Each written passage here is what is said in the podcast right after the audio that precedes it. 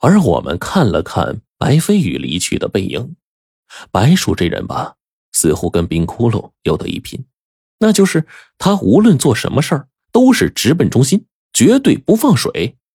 至于他跟冰窟窿的区别，那大概就是两个人，一个看起来冷酷不近人情，另一个待人温文尔雅。我觉得白飞宇一定是去寻找办法了。大约过了两分钟，我便看到白飞宇把狗子叔带来了。狗子兄弟，你是数百年前被抓进墓中造墓的工匠之一，这里很多东西啊，都是出自你们这些匠人之手。我正好有一个请求，想要你帮忙。白飞宇说道。这狗子叔到了这儿，看了看正中的摆设，最后一眼便看到那顶石椁。呃呃。怎么了？我忙问道。狗子叔好像是遇到故人一样，走过去，看到这个石椁，点了点头，叹息说：“哎，原来被安放在这儿了呀。”什什么意思？啊？胡二龙搞不明白，便又问了一句。狗子叔啊，这才说：“哎，忘了过去多久了。”呃，这副棺椁呀，是我一个伙计他们合力做的，呃，就最后给上头这些异兽雕琢眼睛的时候，是我来干的。哎，你们看这上面兽眼啊，一个一个活灵活现的，哎，就是我的杰作。狗子叔说到这些事儿，脸上渐渐有了笑容，此刻呢，也很是骄傲啊。白飞宇就指着棺椁里的铜椁说。狗子兄弟，你看看这个东西，当初是你们经手的吗？狗子叔往进走了走，然后看了看，摇头说：“呃，不是，这些铜器我可不会造啊，这个你们找错人了。哎，当初造铜器的工匠早就死绝了。”狗子叔叹了口气，白飞宇点了点头说：“嗯，看来要费些功夫了。”得想个法子，想什么法子呀？狗子叔呢？摇了摇头，然后来了个大喘气，说：“你们不就是要开这棺材吗？”“啊，是啊，但是这铜锅当初又没经你手，你如何能开得了啊？”胡二龙问道。狗子叔顿时给我们来了一个峰回路转：“啊，我是实话实说啊，呃，这这。”铜果虽然不是我造的，可是当初这铜果的倒模，呃，可是我们一起雕刻的。这秦岭之中啊，如此之远，这这些重物根本搬不上来呀。尤其是这些大物件，这这都是后来啊，我们在修陵寝的时候啊，一这这一起造出来的。不然，你以为那些女真人把我们抓来干什么呀？我愣了一下。就见狗子叔走上去一看这铜果，然后仔细回忆起来说：“这这是国师配置的那种神水。”国国国师，我们都疑惑的问道：“呃，对，呃，这种神水啊，有腐骨化肉的本事，呃，是他们部落里秘密用刑的刑具之一。呃，我们当初接到这东西的时候呢，呃，被仔细叮咛过。”狗子叔说完。仔细看了看里面的铜果，然后分辨出方向，从墙上挂着的剑壶里取下一支剑，往里面一戳，当时那支剑也竟然被腐蚀掉了。大家都吃了一惊啊！狗子叔摇了摇头说：“这时间长了，我难道记错了？”随后他又取出一支剑，对着另一边一阵猛戳，最后好像找到了什么机关。一种类似于发条一样的声音忽然响起，机关顿时就被启动了。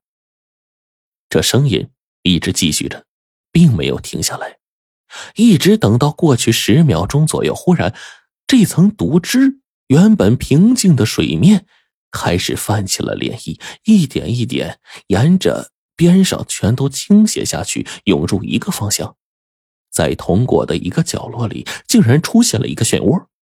所有的毒汁一股脑的，竟然全朝着那边涌过去了。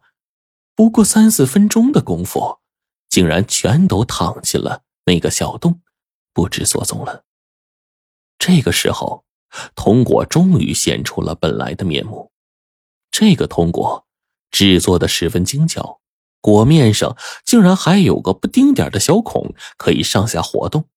只要触发机关，令小孔下移，露出一个洞，顿时呢，这些毒汁便开始聚集那边，蜂拥而入，不多时就流淌干净了。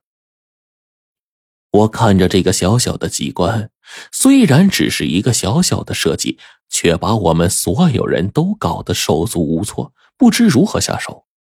胡二龙更是惊了：“我操，绝了呀！幸亏有你这工匠在路啊，不然的话，今天还不知道要费多少功夫呢。”白飞宇啊，一直等上面的毒汁干的差不多了，狗子叔才摆了摆手说：“哎，好了，呃，就就只有两层机关。”往里面还有两层果，呃，到了第五层就是主棺了。果不其然，我们开始跟白飞宇忙活。铜果打开之后，还有两道木果。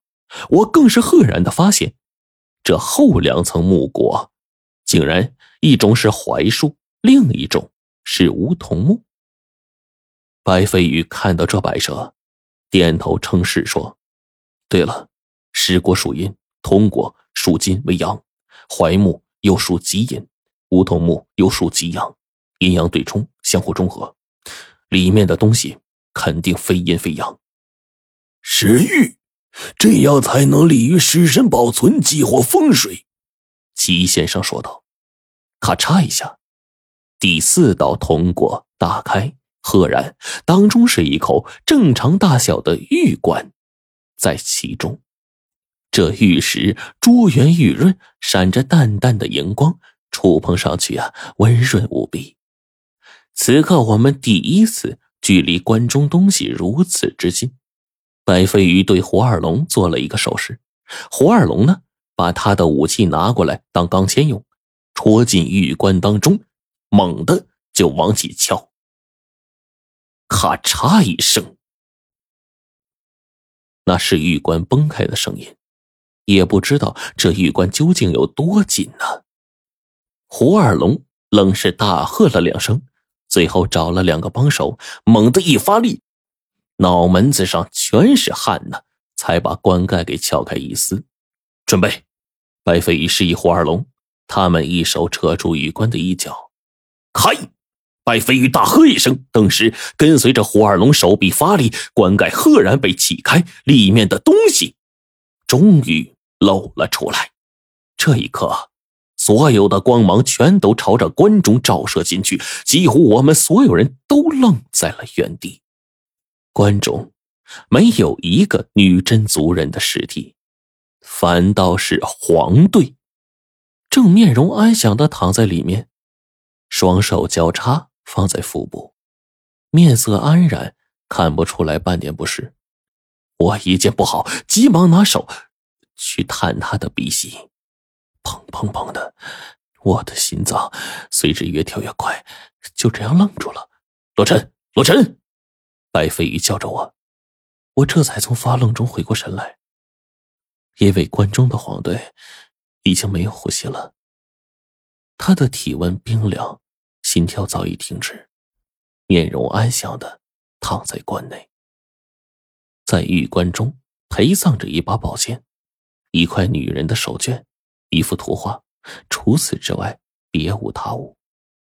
我就忙把那幅图画拿出来，小心翼翼的跟着胡二龙展开，画轴滚落到底，画面顿时出现在我们眼前。此刻，我们所有人都愣住了，竟然是，是他。